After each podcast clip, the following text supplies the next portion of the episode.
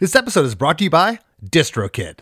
Step into the world of power, loyalty, and luck. I'm gonna make him an offer he can't refuse. With family, cannolis, and spins mean everything. Now, you wanna get mixed up in the family business. Introducing The Godfather at ChumbaCasino.com. Test your luck in the shadowy world of The Godfather slot. Someday, I will call upon you to do a service for me. Play The Godfather now at ChumbaCasino.com. Welcome to the family. No purchase necessary. VGW Group. Void where prohibited by law. 18 plus. Terms and conditions apply. Hey, it's your host, Chris DeMakes. Do you know that I write custom songs? Well, here's a bit of my work.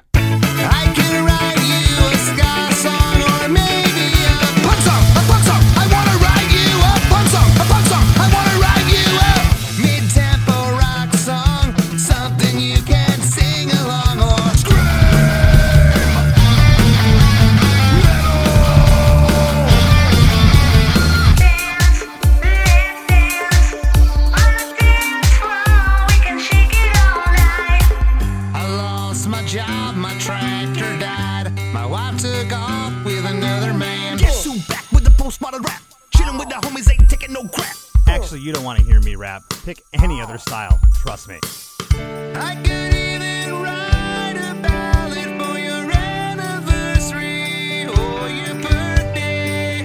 Looking for a voiceover, jingle, or music for your business, podcast, or TV show? Well, look no further. I'm your guy. can write children's songs. I wanna write your kids a song. For more info, email me at kristamakes at gmail.com. Now let's get into this awesome episode.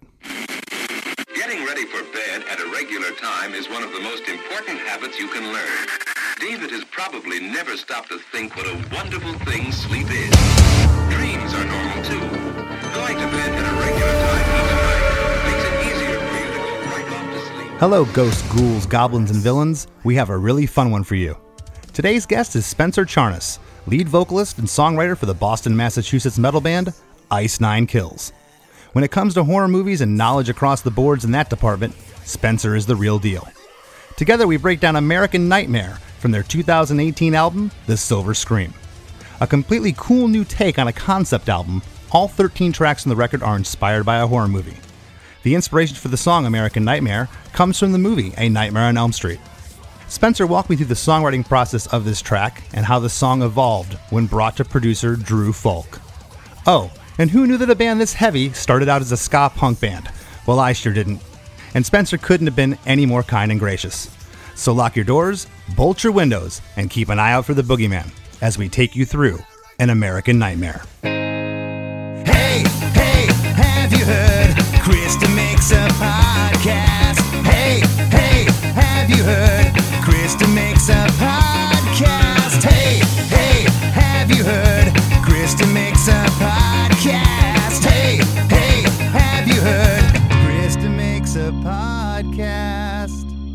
I've always been a, a big fan of Less Than Jake, and uh, I, I uh, recently really got into the podcast. And uh, of course, we've had um, Buddy and Jr. on one of our songs, so that was you know Yes. a match made in hell in ska punk metal hell, and uh, I think it's fitting that uh, I be on. So thanks for having me. A little bit of history on the band. Nine Kills is, is best known, I guess, for your you know your horror inspired lyrics. Uh, the, the band was formed in 2000, uh, and you originally pursued a ska punk style, which you couldn't be further from now. but then you shifted into your, your current style, which I didn't put this tag on it, but uh, you know the media puts the tag of, of metalcore. But you're definitely way heavier uh, than, than ska punk. The, the track we're going to talk about today, American Nightmare, uh, is the first single from your 2018 album, The Silver Scream. That is your most recent record. Uh, your debut album, Last Chance to Make Amends, was released in 2006. So you know you guys have been going at it uh, at it for quite a while. And as Spencer said a moment ago, Buddy and Jr. played on a track called "It Is the End," which is awesome as well. Touch me at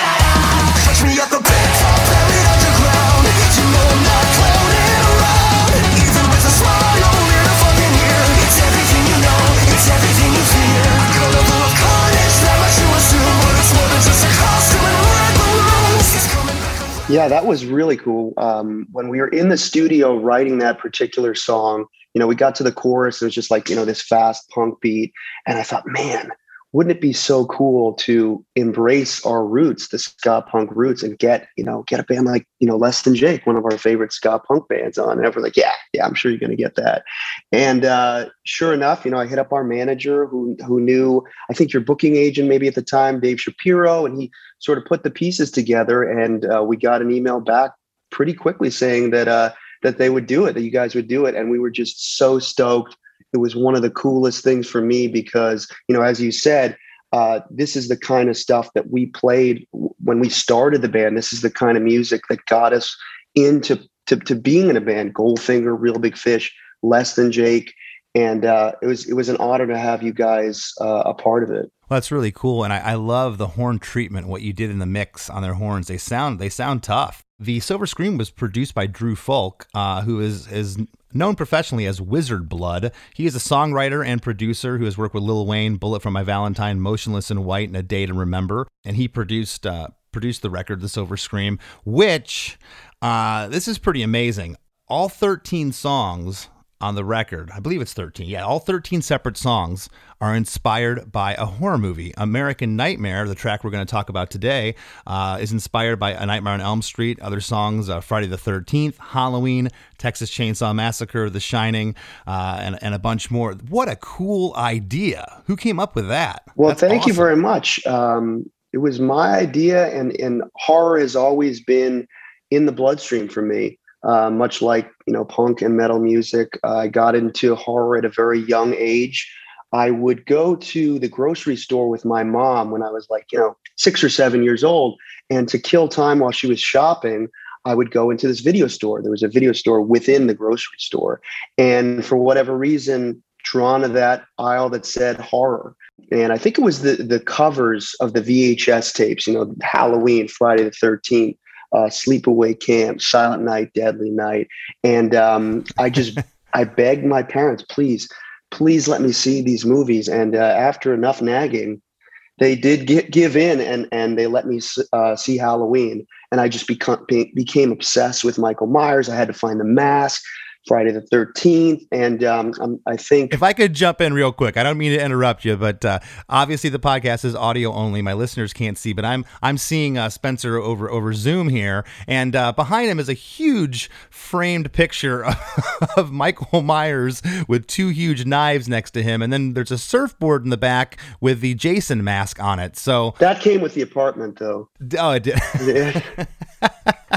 so this has kind of been your thing. You've just always been been been inspired by by horror movies. That's that's, that's what it was. And I, I think, you know, I got so obsessed with it, and my parents were like, ah, you know, he'll grow out of it. Meanwhile, 30 years later, here we are. Right. And what was it about, you know, or when was it that you were like, okay, we're, we're doing the ska punk thing, but I want to get heavier. And why did you want to get heavier?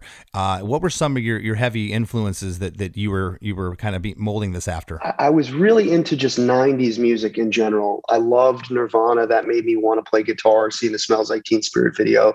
Um, I love that whole scene. I love Soundgarden. Um, and I also love Metallica. That was probably the first like really he- like heavy metal band that I really liked. Um, I got into nu metal, like the earlier Korn stuff. And and at the same time, I was also getting into Epitaph Records and Drive-Thru Records and all this stuff. And I think, you know, Drive Through is predominantly pop punk and ska, but they started to sign bands that had screaming, like they signed Finch and Senses Fail. And I was like, what is this Uh-huh. stuff? And I think that was sort of the gateway, like that kind of post hardcore screamo stuff uh, when those, you know, predominantly punk labels, even like Epitaph, started to sign like screamo and metalcore bands. And then I found out about acts like As They Lay Dying and Atreyu.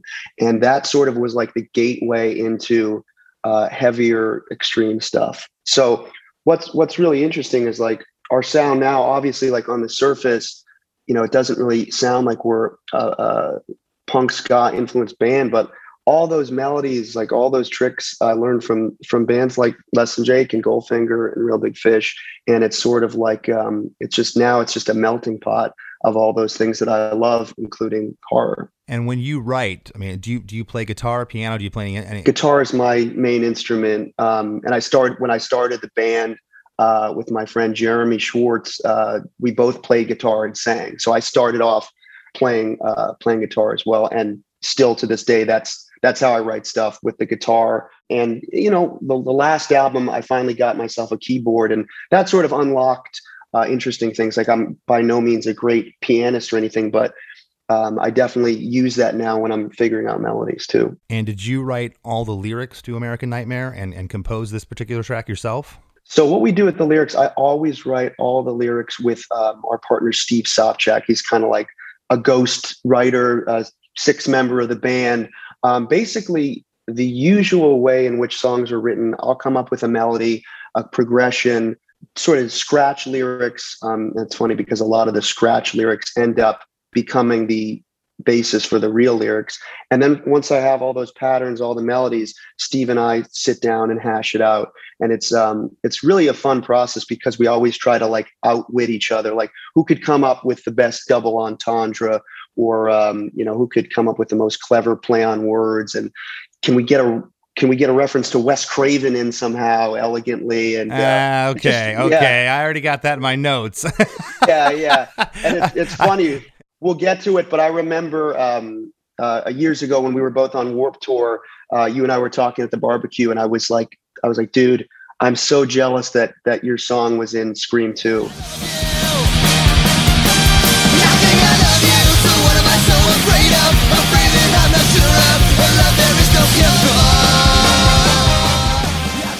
And you told me the story about how Wes Craven, you know, you came home and he left a, a voicemail message Yes. on your machine or something. And I was like, oh my God, that is the coolest thing ever. Had a little chuckle when you mentioned that because I saw that in the lyrics. You know, it's very difficult for me as if I were to try to approach this how you did, 13 separate horror movies. My lyrics would just be too literal. It'd be like, Freddy's going to come at you with a knife and like, you know, Yeah.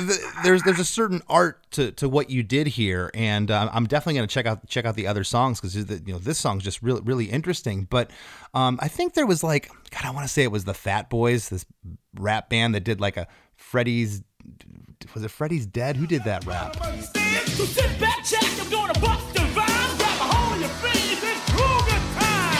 It's time for Freddy. See, I'm a popular guy. If you don't know yet, you're gonna find out why. Uh, oh, right. That was part of the, the Freddy's Dead soundtrack. I think it plays in the credits, right? Yeah, I can't remember, but you know, it was just kind of cheesy and silly. And uh, Dokken had done this song years ago called "The Dream Warriors" that was in, in reference to it was on the original Nightmare on Elm Street uh, soundtrack, maybe part three or something.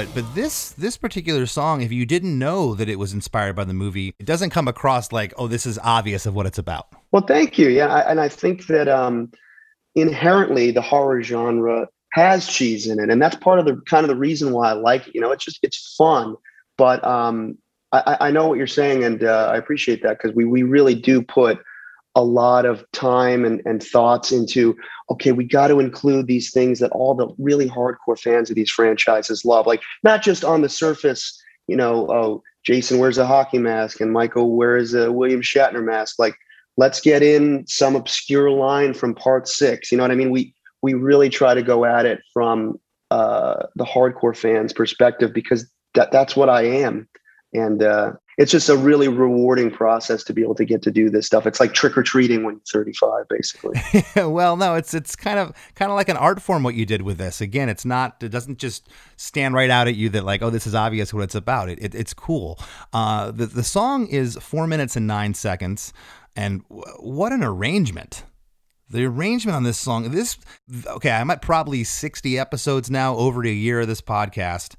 This was the most difficult song for me to dissect. And I mean that in the in the most positive of ways. It was just there's so much going on. This production is humongous. Thank you. Um, it, was one of those things where we were trying to refine our sound because um, in past albums, we went a little bit maybe too off the rails where it was like too hard to digest. And um, with this particular song, which is the first one on the Silver Scream, we were like, how do we do that wildness, but also have it be structured? And um, it was just, it's one of those songs that we really put a lot of time into. Like, let's have a big um, riff that occurs, you know, even though it's a complex arpeggio kind of thing, really fast metal. Let's have it occur. Let's have it be the main riff. Let's have a pre chorus that comes and, and, and happens several times. Let's have an intro, but let's also have verses that are cohesive. And um, yeah, it, it was really cool to see the reaction of this song so fast because we put it out just a few days before the last Warp Tour 2018, which, which you guys played as well. Mm-hmm. Um, and uh, you know, I think it came out like maybe three days before Warp Tour. And that first day we played, all the kids yelling that hook in the chorus. I was like, damn, they really picked up on that fast. That that is great. And when you brought, now, do you demo? Uh, do you have in a home studio, or how how, how do your demos go? Are they just kind of like on a voice recorder? How how structured are your demos before you bring them to your producer? Usually it'll start off with like a really stripped down version on GarageBand of me with, you know, piano chords and singing the melody. And I, I know somewhere, one of my computers crashed, but I know somewhere I have the original recording of just me on the piano doing that melody in the chorus. And I will try and find it because I think it would be cool to play it uh, on the show. Oh, I'd love I'd love that if you if you could, that'd be great. The American nightmare, the American dream, making my mark on the silver screen. The American nightmare, the American dream, making my mark and slashing my way through the silver screen. And then basically what we do um, you know i bring it to the other guys. You know there's a couple other guys in the band that are extremely good um, at demoing in a, in, a, in a far grander scheme than just a garage band thing.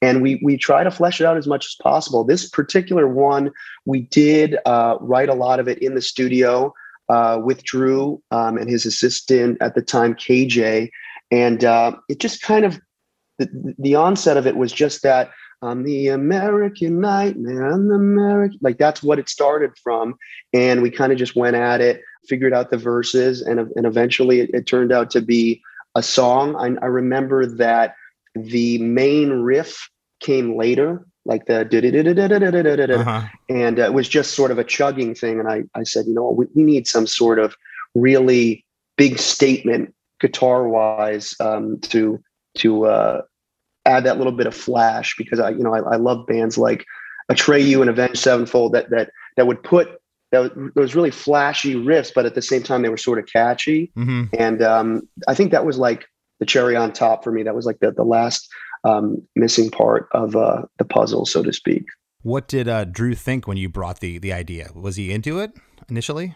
Yeah, I remember um, he was like, "Yep, that's a great hook." But it, it's funny because um, as a singer and a songwriter, and, I, and I'm trying to get better at this, I try to make. Sometimes I try to make things too complex. And I remember the original melody was, "I'm the American nightmare with American dreams," and he was like, "Don't do that. There, just do the American nightmare with American dreams." And just that little tweak, that like little three percent tweak, made made it so much better um, in terms of the hook.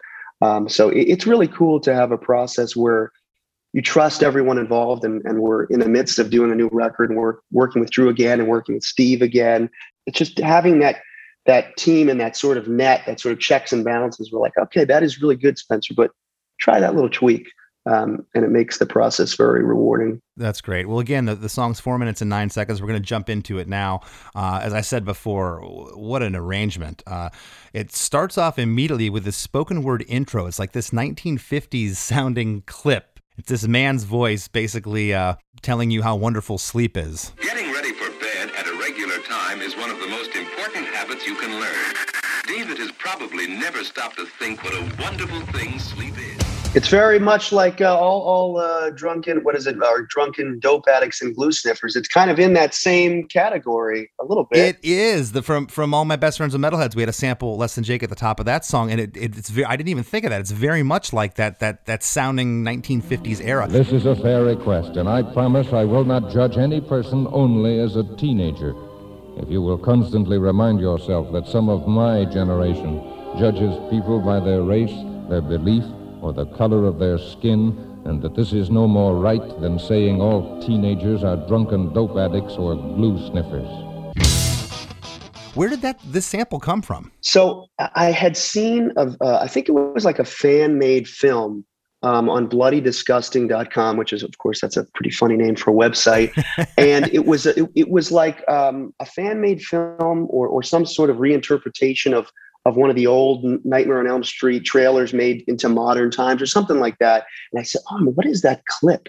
That is so really very cool. And I looked into it a bit and luckily it was part of public domain it was some you know dream uh, video like instructional video like you said from the 1950s and um, we were able to use it and i just thought it set such a, an eerie uh, tone and what's funny about that you know as soon as i sort of discovered we got to start the record with that we got to start the song with that i had some brushback from you know the business side of of Ice Nine Kills, you know, the team where there was the label or management. They're like, ah, you know, I don't know. Why don't we start with that breakdown thing? The one, two, dreams do come true. I'm like, no, no, no, no. This this feels like iconic kind of. Let's do this.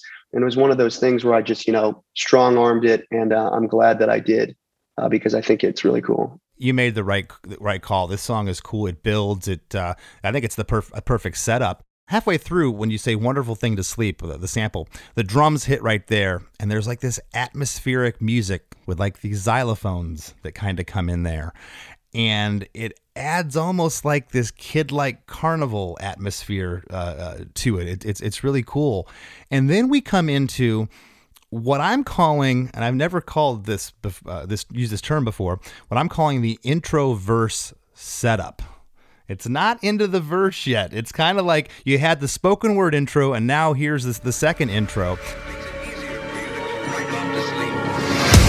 Rest your head, here's a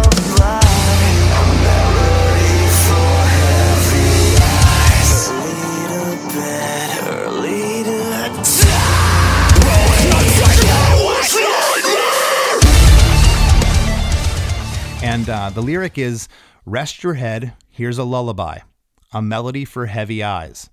Early to bed, early to die. Welcome to your worst nightmare. Now, up into the point where you say die, and that's the first scream. You scream on die, and just give this insane growl. Prior to that, you're, you're kind of singing. It's kind of soft. The keys are there. And then it just, I, I wrote here, all hell breaks loose on Welcome to Your Worst Nightmare. It's just like the layered vocals, the growl, the, the, the two, three voices. It, it's just, it's heavy as hell. So set up, set up these lyrics. Uh, I think that what we were trying to do, uh, and, and obviously this um, lends itself so much to thought of whatever is being said, the music behind it really sets the tone. So you have this spoken word intro, and it sounds like a very wholesome, as we said, 1950s thing, but that that um, sort of atmospheric stuff under it um, really makes it eerie and changes it from a, a wholesome thing to Yeah. very sinister. Like you know something, you know some shit's going down, and uh, I, you know I, re- I really have to shout out um, the guy who, who did the Nightmare on Elm Street scores. This guy named Charles Bernstein, and he was just so fantastic what he did with that film. He had used those synthesizers and that very like da da da da da Uh-huh. da da da.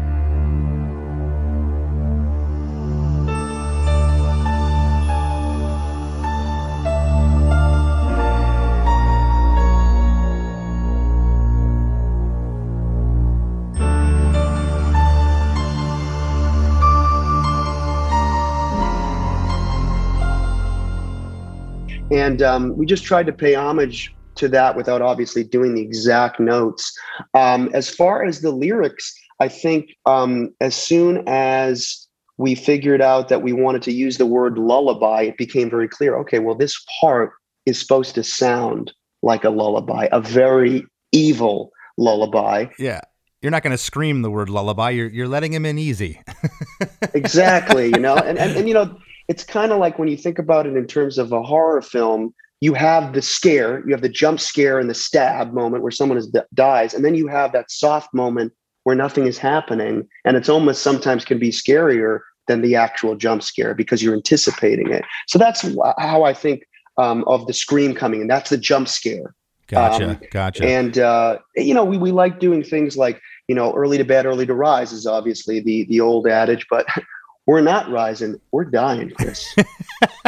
well, there's a uh, harmony on the second line, a melody for heavy eyes, uh, which is great. And are these harmonies that, that you hear in your head a lot of the times, or or is, is Drew part of that? Does he come to you and say we should we should put a harmony here? Because again, there's so many layers and so much going on here. Drew is definitely a part of that stuff, and, for me, I've never been like the um, theory guy. You know, I hear harmonies in my head and I'll just start singing them because um, you know, and I get that from just harmonizing along with my favorite records, you know, when in the car since I was a, a kid. Yeah. You know, and I, I think I've heard you guys talk about it on the podcast. It's harmony can be so great, but it's that restraint of not doing it on every line that makes those lines really punch when you do use it. Yeah. And um, I think that, you know, this is an example of that. I do remember when I told everyone that I wanted to use the lyric Welcome to Your Worst Nightmare. They're like, yeah, that's like generic or something. It just sounds like a usual hardcore thing. It's like, dude, what else could it be? It's got to be that. so And, you know um, what? I'm glad. Sometimes the obvious is just too obvious to, to go with, and and again, I think I think you made the right decision. That lyric there sets up because, like I said, all hell breaks loose on that lyric, and then there's this killer Lee guitar part with these big chugga chugga guitars and this just awesome drum breakdown that happens for four measures.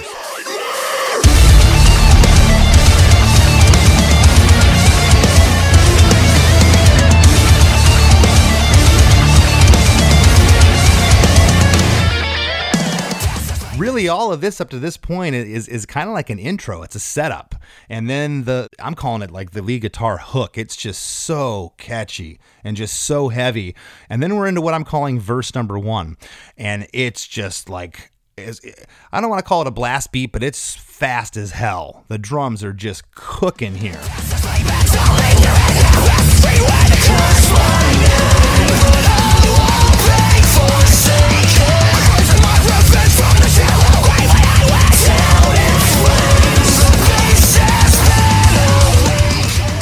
the lyric is fast asleep, it's all in your head now. Past the street where they cursed my name, but I won't be forsaken. Craven, my revenge from the shallow grave, where I went down in flames. The beast has been awakened.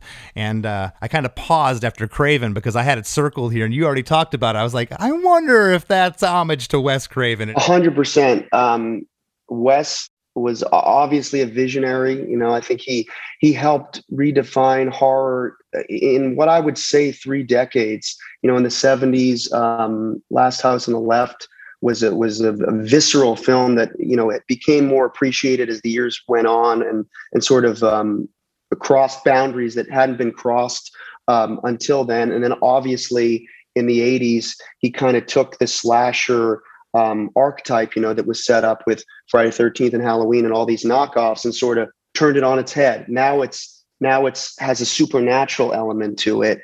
And um, it, it also, you know, the reason that I respect Wes Craven so much is that his story in terms of this particular film has such a kind of a DIY punk uh, sort of overtone to it because um, when he was trying to pitch this particular movie to studios, you know, Friday Thirteenth was a huge success, so sla- everyone was cashing in on slashers, and um, he had this script. He was in financial trouble, so he needed to sell a script, and uh, every studio passed. Paramount said no one's interested in stories about dreams. and so it was eventually picked up by um, New Line Cinema, which at the time was very small, very independent. They um, then they raised funds to ha- to make this film happen, and it was uh, sort of that.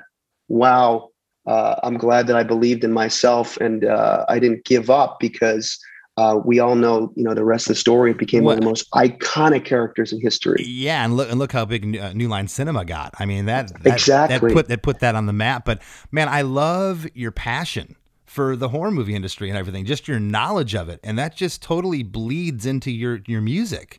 I mean, that's that's like your inspiration, which is uh, which is really cool. Again, do, doing the thirteen songs with with a different uh, horror movies, uh, it's a it's a different idea. I, I, I've never seen it quite approached like that. It's really it's really cool.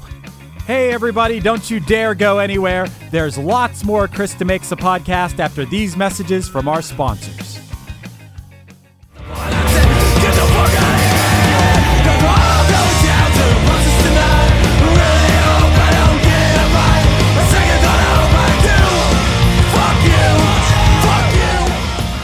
Pitchfork said absolutely nothing about the Vipers album Spread the Poison.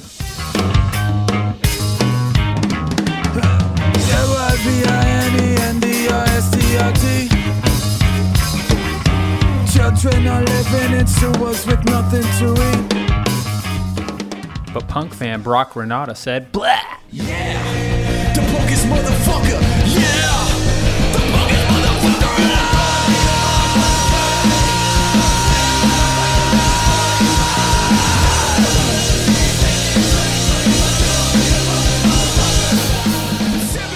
Check out the Vipers album Spread the Poison, streaming everywhere now, including Down Your Leg. Looking to elevate your music career? DistroKid is a digital music distribution service that enables musicians to distribute their music to online stores and streaming platforms such as Spotify, Apple Music, YouTube Music, Amazon, Tidal, and many more. DistroKid collects earnings and payments, sending them to you, the artist. With DistroKid, artists unlock a world of possibilities. From easily paying collaborators with splits to securing your music with DistroLock, DistroKid covers all bases. Plus, you can promote your releases with Hyperfollow and create eye-catching visuals with a Spotify Canvas generator, all for free.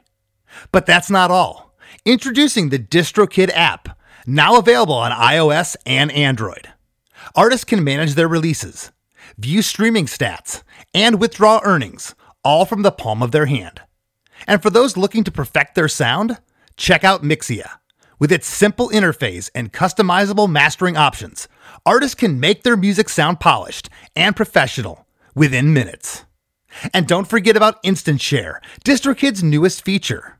Share large files securely with collaborators, producers, and more, ensuring your music streams at the highest quality. Ready to take your music to the next level? Download the DistroKid app and explore their suite of tools today. Plus, listeners can enjoy 30% off their first year by visiting distrokid.com slash VIP slash demakes. That's distrokid.com slash VIP slash demakes.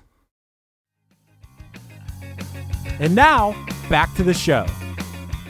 Uh, on the second line here, uh, where you say "cursed my name," there's a harmony there that's cool, and then there's another harmony on uh, the uh, fifth line down where I went down in flames on the word "down in flames." There's a harmony there, and throughout the whole thing, it's just this you get really intense, crazy intense screaming vocals, um, and there's just a ton of added layers here, vocal wise.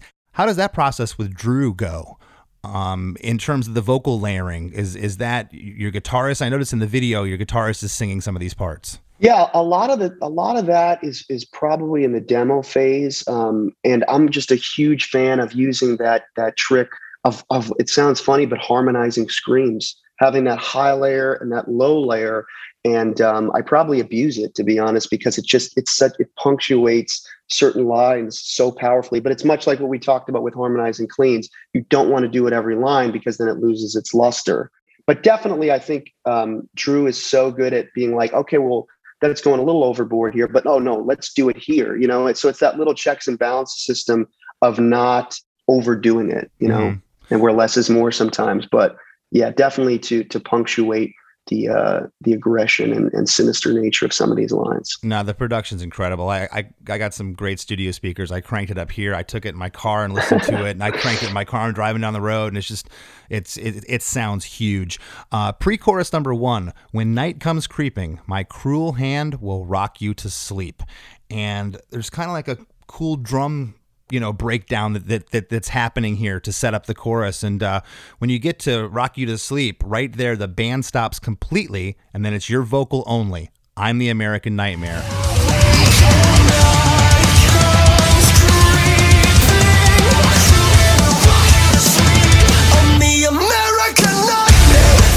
now we're in the first chorus at one minute and nine seconds and, and we'll get there but set up this pre-chorus when night comes creeping my cruel hand will rock you to sleep it's one of my favorite pre-choruses I've ever written. I don't know. There's just something about the melody that I that I really love, and um, I think uh, I, I remember in particular um, Drew um, coming up with that tom fill, and it just it Yeah. sets up the chorus so well. And uh, you know, it, to me, I'm I'm always chasing that, and I'm sure you're the same way. It's like finding that perfect way to set up a chorus so it doesn't it doesn't take away steam from the big hook but it like it, it just pushes you right to the edge before you sort of leap off into this this big um you know anthemic uh, world of horror When drummers can really play, like your drummer, they'll overdo it. Hey, look at me. Yes. You know, and sometimes it's too much. There is so much going on in this song drum wise, but every part is interesting and what I feel is in- integral to the song. Thank you. Yeah, I, I couldn't agree more. And I think I think this was the album where we uh, sort of uh, really started to figure that out. Um, to not overdo it, to realize that overly integral parts can actually hinder uh, the hook or hinder the vocal melody. And um, I think Drew really helped us uh, figure that out on this album. This was one of the first choruses we ever did that was four on the floor. Right. The doom, doom, doom, doom. And, you know, on the surface, to me, I think before this album, I was like, oh, that sounds so, oh, it sounds too like cock rocky. And then I realized, no, this sounds like, like uh, arena rock in a cool, kind of in a cool way. Well, yeah, I mean, because your your other parts, I mean, you have your your intro verse setup, which which is soft, and then you get into the verses are just taking your head off, and then it comes into this drum breakdown for the pre-chorus. You kind of need something just steady and moving moving the song along at this point. And uh, again, in a minute nine seconds, we're in the first chorus. American nightmare with American dreams of counting the bodies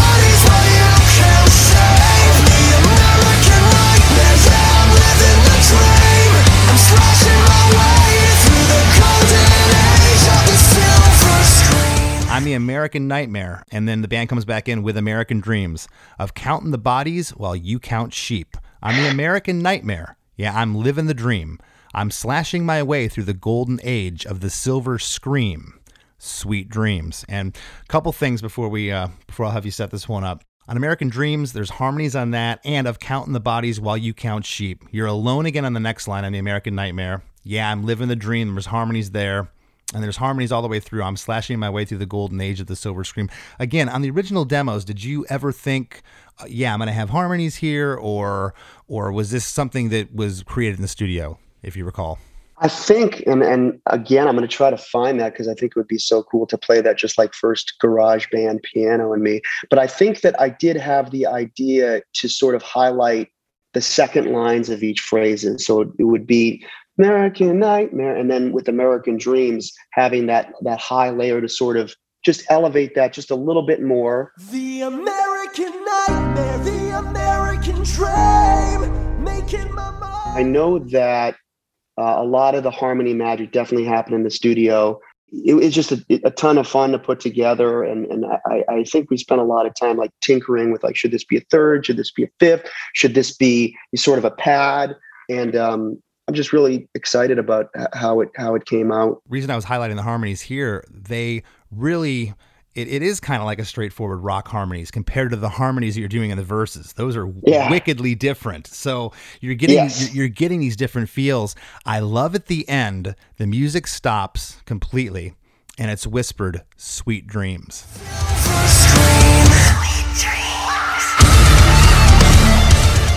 And that's the only time in the song that that happens. And what a hook that is, that part. Was there a reason why you never brought that back? Maybe now in retrospect we should have. God damn it!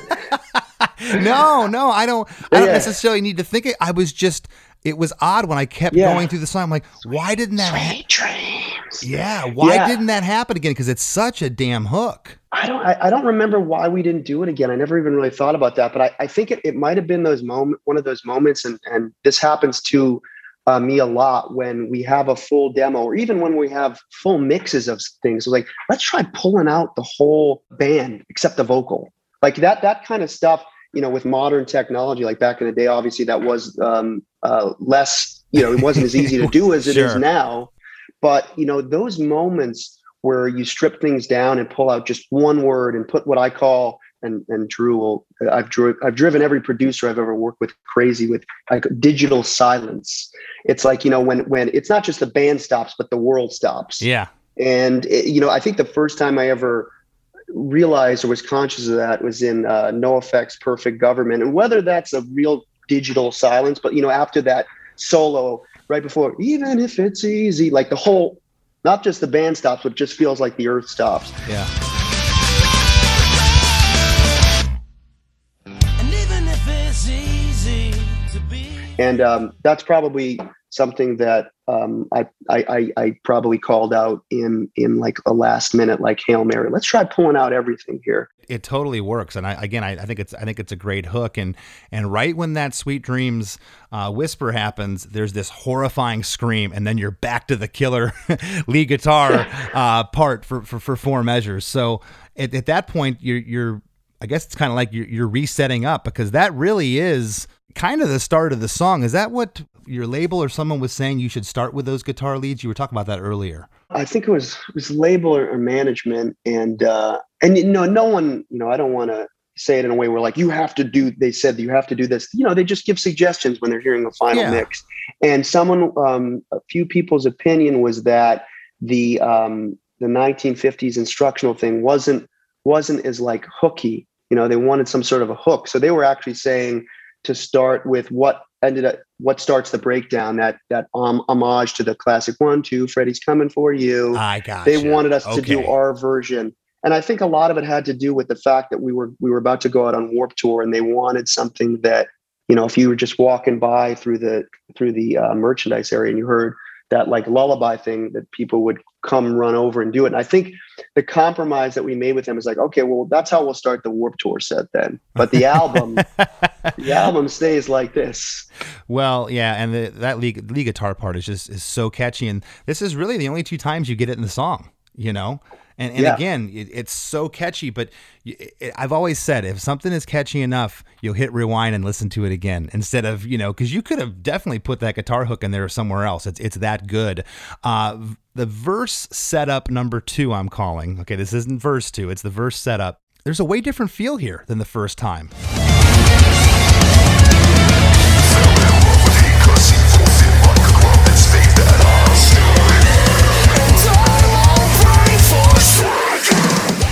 Uh, the drums are rocking all all throughout. There's bass and like these sporadic like keyboard parts that are happening. So again, we're into another part. It doesn't have the feel of the first time when you said "Rest your head, here's a lullaby." The lyric here is "Fell in love with hate because evil fits like a glove. It's fate that I'm still here, and I won't be forsaken." Uh, and on Forsaken, it's just this guttural growl scream that happens on that. Why was this different? Was there ever any talk of, uh, you know, it should be the same as the first time? And because a lot of times you get to the point where, oh, there's too many parts in this song. I think what um, what I wanted to do here was give um, a little reminder of what you heard on the first verse, um, but slightly different. So it's the same pattern. And in the the da da da da da da da. Same as um, fast asleep. It's all in your head now. So it's the same pattern, but it's not the fast metal like punk beat over it. And I think the idea there was to let's ease up on that first part of the verse so that when we come back in on the second part of the second verse with the fast punk beat, yeah. it, it blows you away. Um, and I think the idea was to just give the listener a reminder of the first verse, but let's give it to them in a different, scarier package. And that's why you have that low, like, fell in love with hate, like kind of like um, just a dark, almost like industrial, kind of like Rob Zombie thing. Yeah, there is some some industrial qualities going on there. That's a that's a it's a good call. Uh, in getting into verse two, and this is that super fast punk beat, and it's just this thing just kicks my butt, man. When I hear this, it's I love it.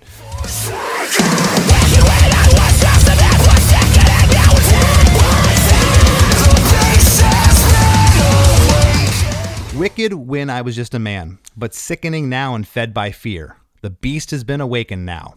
They all think it's just pretend. You'll never ever sleep again. All your friends are fucking dead. You can't turn down your own deathbed. And a couple things here. They all think it's just pretend on that line. It's only vocals and guitar, and the guitar has like this insane like pitch shifter. uh, yeah.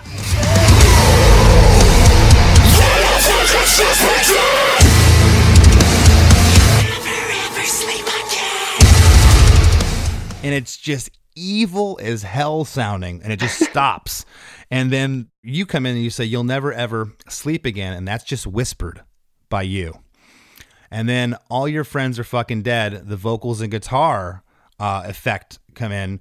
And then the last line is screamed alone. You can't turn down your own deathbed.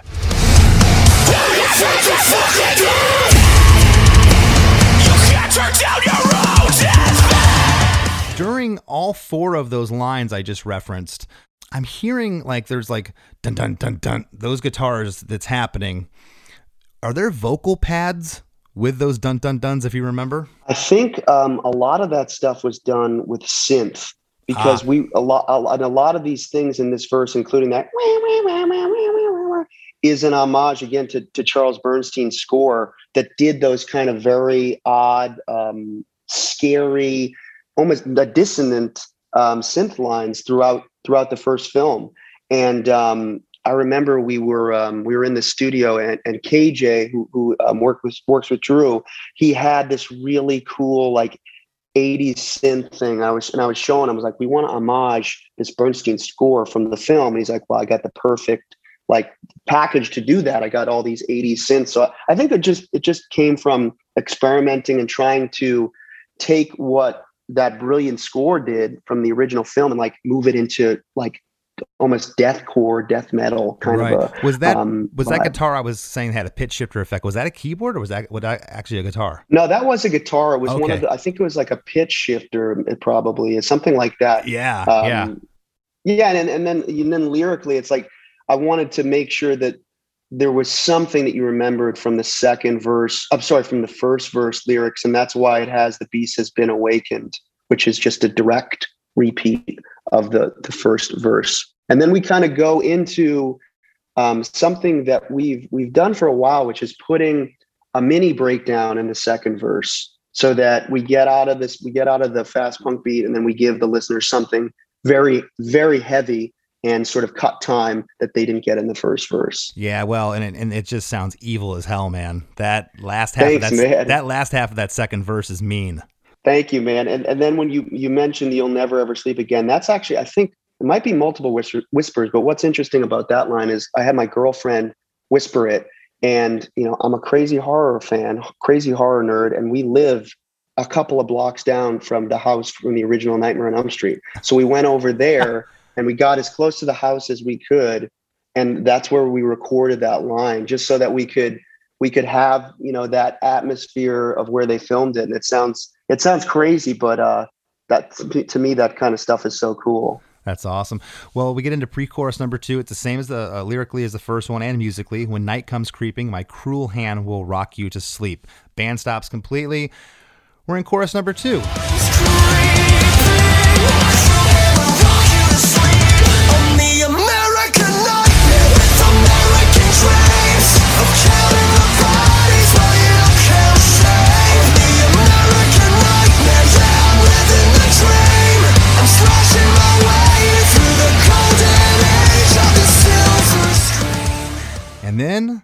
These whoa ohs come in, like these pop punk whoa ohs almost. They're n- completely clean vocals, no no no dirt to them, uh, and it works so well in contrast with all the uh, other heavy parts and, and all the craziness going on in this Yeah. song and the craziness that comes after this. So it's just like this kind of like uh, breath of fresh air.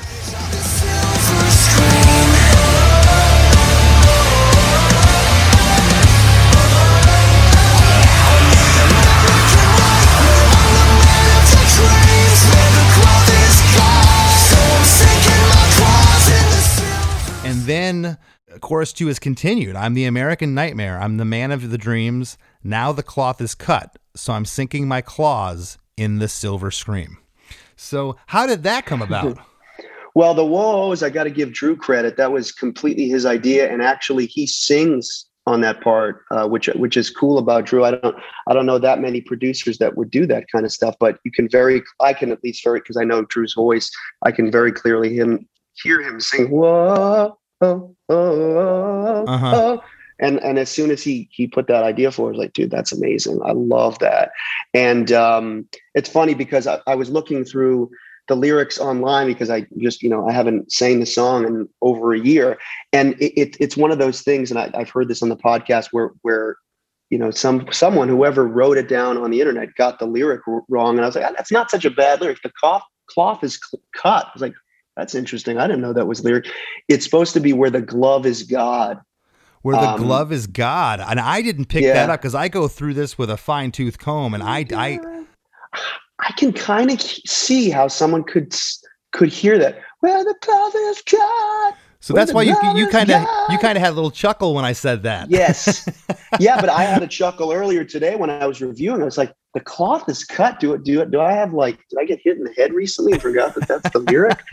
um, so that's kind of funny. But I can. But now singing it, where the cloth is cut, where the cloth is cut. I could see how someone could be like, yeah, yeah, that's what it is. So, Well, and you know, I can also see now too, is you know, with this whoa oh part, there really is no room for that sweet dreams uh, whisper that happens in the first chorus because this chorus is different. The the last two choruses are the same arrangement wise, but the first chorus is different. So it, it really, it really, I you know, wouldn't work here. But after chorus two, we get into like these ambient like keyboards. Everything drops out. And there's these children kind of singing slash talking.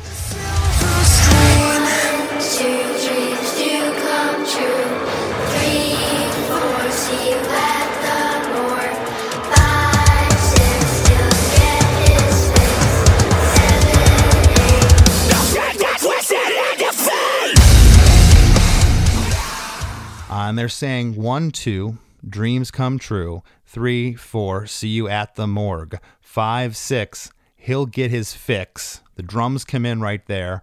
Seven, eight, and then now shake the twisted hand of fate, and that's just like all the vocals are in there. You know, the the, the big Right. growling vocals. Then you say no, and right there, uh, everything just gets super sludgy and heavy. Uh, now shake the twisted hand of fate. All your friends are fucking dead, and there's that vocal and that crazy guitar part.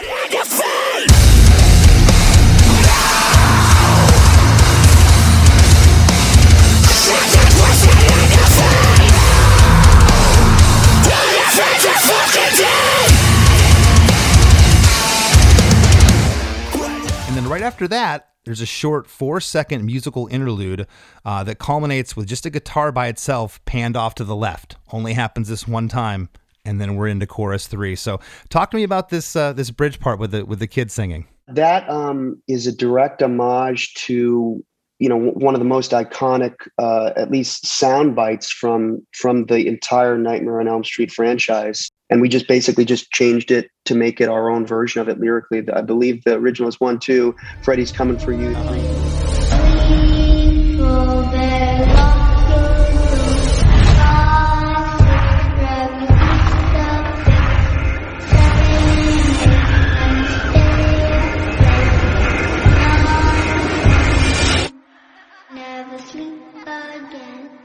and it was just our reinterpretation of that very eerie uh, childlike sort of lullaby rhyme scheme and uh, just kind of made it made it our own Yeah, and I uh, actually was erroneous a moment ago. We we go into the pre-chorus uh, actually, which this pre-chorus almost it's almost like the start of the chorus and not really a pre-chorus because you almost think like after that you know four second musical interlude you have there after the kids singing that you just go i'm you know it would stop and you'd say you know i'm the american nightmare but you don't. It goes back to the pre-chorus the third pre-chorus in the song and the drum feel here changes.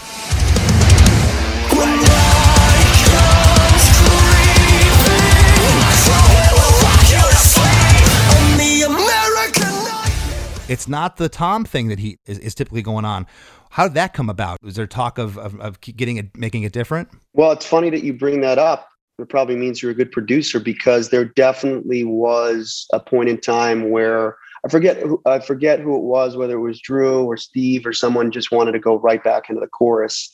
And I, I was adamant that well, I don't know, man, that pre-chorus is such a great hook. I just want to hear it one more time.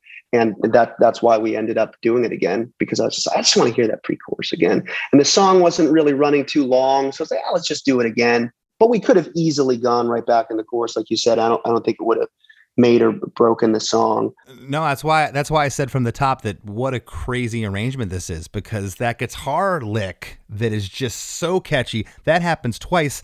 Typically, that would happen more. Your pre-chorus usually happens twice in a song, but as you said, the melody is so catchy, and I feel it's just it's it's a part of the chorus that it, that it, that it has to be there, and I.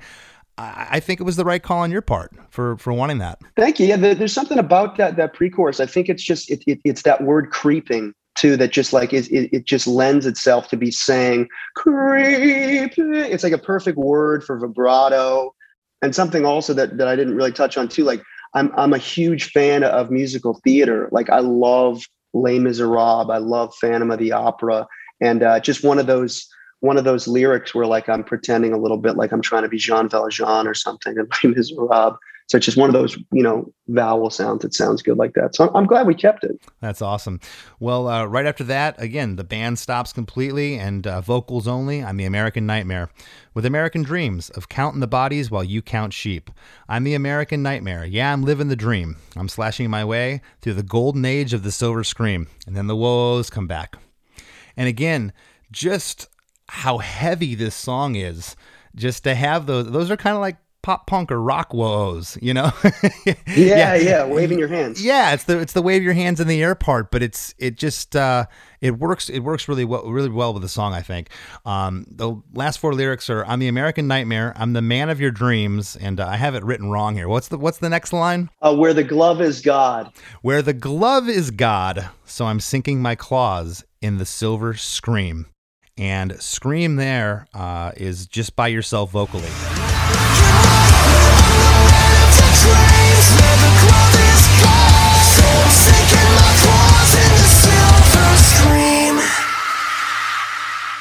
And that's the name of the album too. So we had to make that a big moment because it comes from the album The Silver Scream. So that's why we were like, this has got to be a big moment.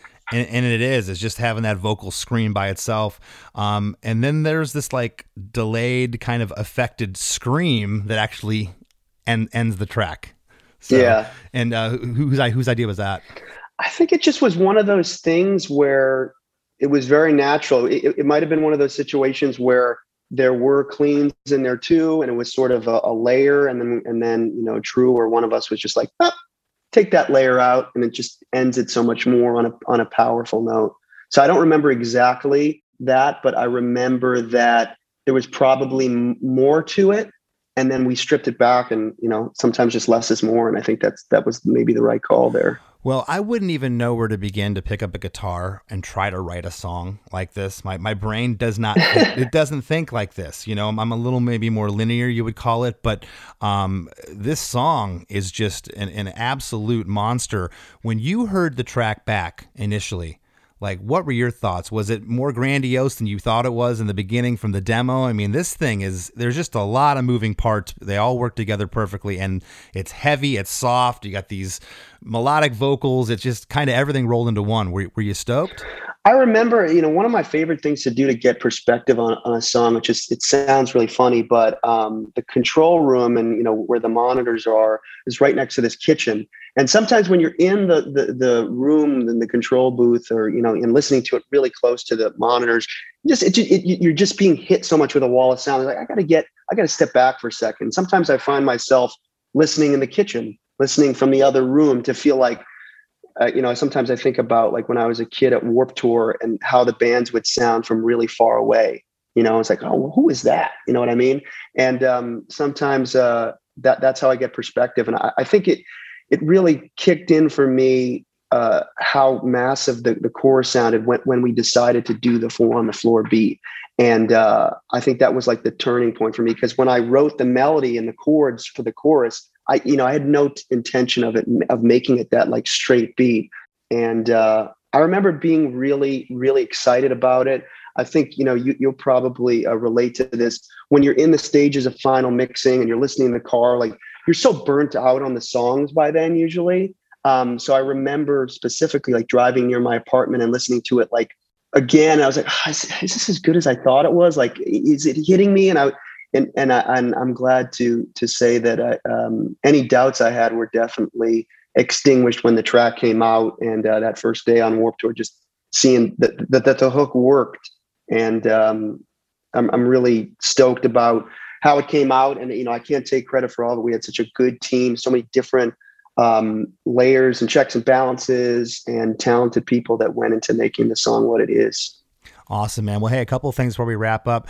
First of all, thanks again for being such a fan of my band uh, and reaching out uh, to be on the show. That re- really mean, really means a lot. And uh, at this point, uh, if you'd like to let the listeners know what you got going on, I know you said you're uh, working on a new record. Yeah, we're working on a new record. Um, I'm keeping the details pretty secretive, but uh, you'll be sure that there's uh, it's going to be a wild summer. It's going to be a bloody one. So it's going to be based on all the Free Willy franchise movies. Free Willy, uh, Christopher Guest movies, and uh, we're doing a, an Adam Sandler tribute, uh, Happy Kilmore. Uh, I like it. I like it. but yeah, absolutely, man. Like uh, you know, I, I remember when I first started jamming with the guy Jeremy, who I started this band with, and I was looking at his CD booklet. You know, this is you know '96 or '97, and just seeing the Hello Rockview CD. I was like, what, what is this? What is this? And uh, you know, you guys were one of the bands that that really inspired us to to, to write our own music, and uh, we learned so much from you guys. It, it's so awesome to see you know what you guys have done and, and made this long career out of it and it's inspiring because that's what we that's what we want to do Awesome, man. Well, hey, best of luck to you and the guys, and I hope hope to see you sooner than later. Definitely man thanks so much for having me it was a really good time Hey, everybody, don't touch that dial. There's plenty more Chris DeMakes a Podcast after a few words from our sponsors. Step into the world of power, loyalty, and luck. I'm gonna make him an offer he can't refuse. With family, cannolis, and spins mean everything. Now, you wanna get mixed up in the family business. Introducing The Godfather at ChumbaCasino.com. Test your luck in the shadowy world of The Godfather slot. Someday, I will call upon you to do a service for me. Play The Godfather now at ChumbaCasino.com. Welcome to the family. No purchase necessary. VGW Group. Void where prohibited by law. 18 plus. Terms and conditions apply. If you're looking for an inexpensive and unique gift for a friend, family member, or even for yourself, check out iloveenamelpins.com. From Hollywood stars like Jeff Goldblum and Meryl Streep, to fictional characters like the Golden Girls or Jack Torrance, to sports stars and musicians and politicians and dogs and cats, there's something for everyone at iloveenamelpins.com. As an added bonus, use the discount code ChrisDeMakes at checkout to save 30% off your order at iloveenamelpins.com. As we near the end of the show, here's a band you might not know. Welcome to this week's Band You Might Not Know. If you'd like your band to be considered for Chris DeMakes a Podcast, all you have to do is submit your song via MP3 only and your bio to bandyoumightnotknow at gmail.com. This week's featured band is the Ritzy Kids from Sydney, Australia. They were formed this year, 2021, and the band is inspired by the melodic and fast paced tunes from the early 2000s. Here's a snippet of their song, Breakthrough.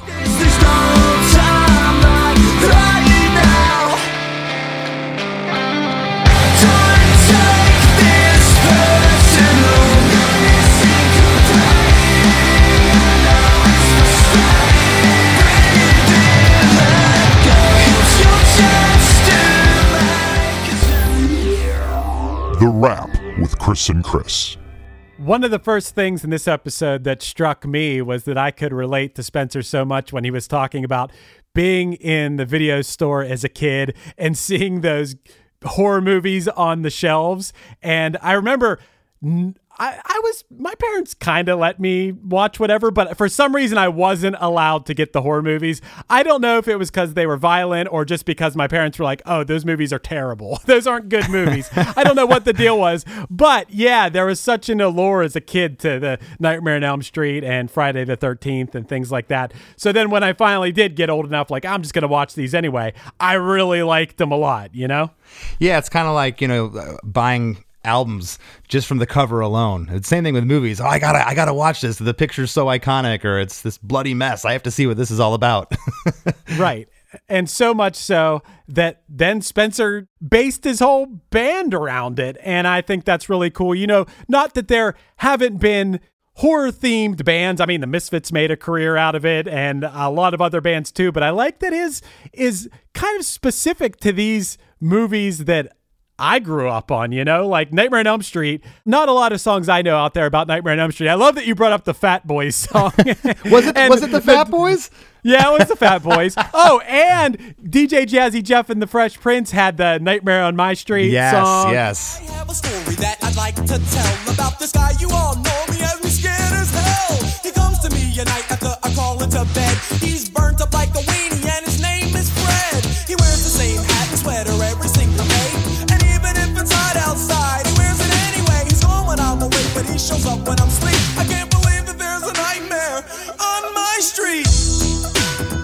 This one not as literal as those ones. Yeah, yeah. Uh, well, like I said, but, uh, Dokken did that song yeah. "Dream Warriors." I believe that was from uh, Nightmare on Elm Street Part Three. Uh, Yeah. But uh, nothing like this, and, and I said it. I said it in the episode. His passion for it, you know. And I'm I'm looking behind him in his house, and there's all these framed pictures, and there's a hockey mask of Jason back there. I mean, this guy lives it. You can tell, and he's like, you know, giving us statistics from the movie and from Wes Craven, and uh, it, it it bleeds through in, in his music. It's great. Yeah, it's fun to have a little, I don't know what you want to call it, uh, pageantry or a little bit of uh, a theatrical element to your band and to have it based on these horror movies, especially Nightmare on Elm Street. I think that's really cool. Dude, I also thought it was really cool. I, I know I know it had to make you feel good. It made me feel good hearing it too. But the influence that Less Than Jake had on a band that isn't ska punk. you know, like I would have never guessed in a million years that Less Than Jake had any influence on Ice Nine Kills when you hear their music. Yeah, we were we were Spencer's gateway drug into wanting to write his own songs. He said, you know, his his uh, guitarist, uh, old guitarist, I believe Jeremy. He he said that he saw Hello Rock Unit's collection and that made them want to write their own songs, which is which is really cool. And the fact that they started out as ska punk, and that's why I asked him early on in the episode. I said, "W- where did you go to get so heavy and to, to take this path? And uh, and he explained it, and it's it's cool to see their evolution. it feels good to me who you know my band was influenced by you guys but we aren't that far out of left field from less than jake yeah we're we're not ska but still like sort of similar bands in in a way but you know ice nine kills definitely a way different type of band another band that i've seen cite less than jake as a major influence uh I've seen in interviews. I would love to get him on the show, but Matt Healy from the 1975. I've definitely seen multiple interviews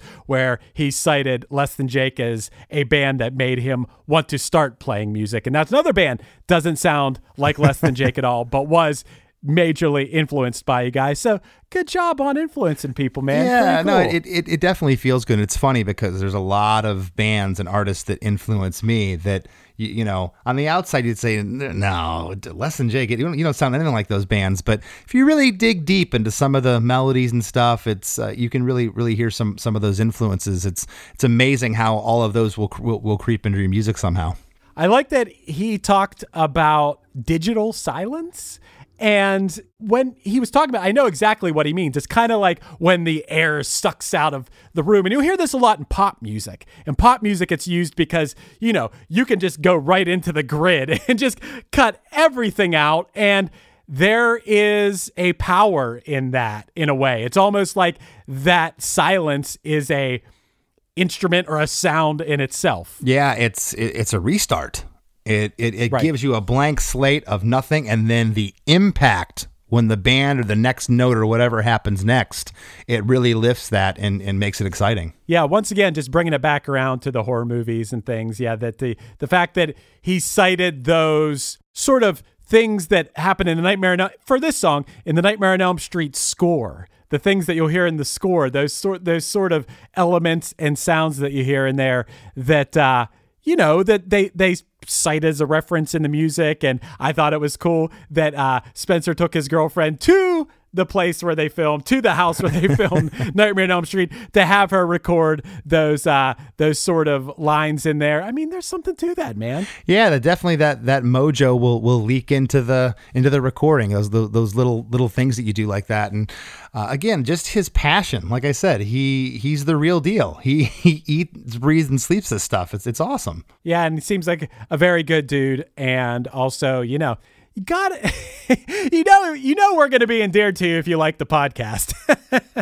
you know like no, no beating around the bush there. If you like our podcast, it's uh you're going to win us over real quick. Nah, it was it was really cool that he reached out, and he's he's obviously a fan and he listens. And and, if you're listening right now, Spencer, thank you thank you very much. I can't I can't say it enough. It was it's the ultimate compliment. You know, we we started this thing uh whatever a year ago, and and n- never in my wildest dreams would I have ever thought I would would get this kind of attention. It's re- really neat. Yes, Chris, it is really neat. And what else is really neat, if you haven't checked it out yet, since the recording of this episode, Ice Nine Kills has released a music video for the song Hip to Be Scared. It is based on American Psycho, and there is a Huey Lewis and the News type part in the song. It's an amazing music video. It's an awesome song. You guys should check that out. Yeah, Spencer was telling us about it, and he, he really didn't hype it up too much. He, I think he underhyped it. When I saw it, I was just like blown away. Uh, uh, all I can Yeah. say is the, these guys are like the ultimate theatrical metal band. They just have the, have that all going for them. It's, it's it's really cool.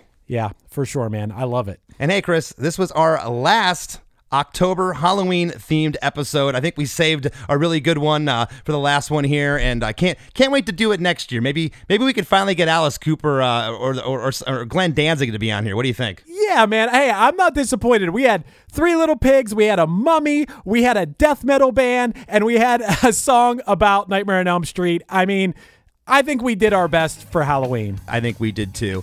And uh, you know what I can't believe is we're two months out from the December holidays. I, it's already here again. If you'd like a custom song written by yours truly, I'd love to write one for you, a loved one, a coworker, uh, birthdays, anniversaries, whatever you can think of. Hit me up at chrisdemakes at gmail.com. Perfect for a holiday gift. I'd love to write you one. Absolutely. He'll do a great job. And, you know, this might be the year I get mine. My, my own song. I buy myself a little gift. I don't know. Maybe. Want to thank this week's guest, Spencer Charnas from Ice Nine Kills. Uh, what an awesome guest, and we'll see you next week. Each week on the One Hit Thunder podcast, we welcome a special guest to come take a deep dive into a one hit wonder artist with us. And together, we decide if that artist brought the one hit thunder or was nothing more than a one hit blunder. You can find One Hit Thunder anywhere that you listen to podcasts, so hit that subscribe button and join in on the fun each week. Hello, it is Ryan, and I was on a flight the other day playing one of my favorite social spin slot games on chumbacasino.com. I looked over the person sitting next to me, and you know what they were doing? They were also playing Chumba Casino. Coincidence? I think not. Everybody's loving having fun with it. Chumba Casino is home to hundreds of casino style games that you can play for free anytime, anywhere even at 30,000 feet. So sign up now at ChumbaCasino.com to claim your free welcome bonus. That's ChumbaCasino.com and live the Chumba life. No purchase necessary. VGW Group. Void were prohibited by law. See terms and conditions. 18 plus.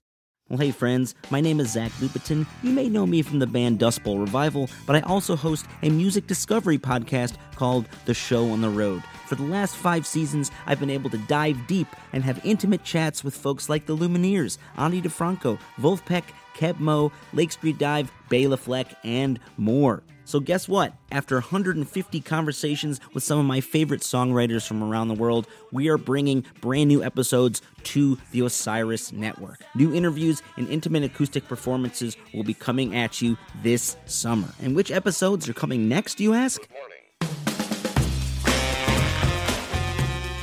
I am Zach Goode, the lead singer for the band Smash Mouth. Our band is called Milky Chance. We are based in Berlin. My name is David Shaw. I sing and write songs with my band, The Revivalists. Trust me, these conversations go some wild places. So, subscribe to the show on the road on Osiris, and we'll see you soon.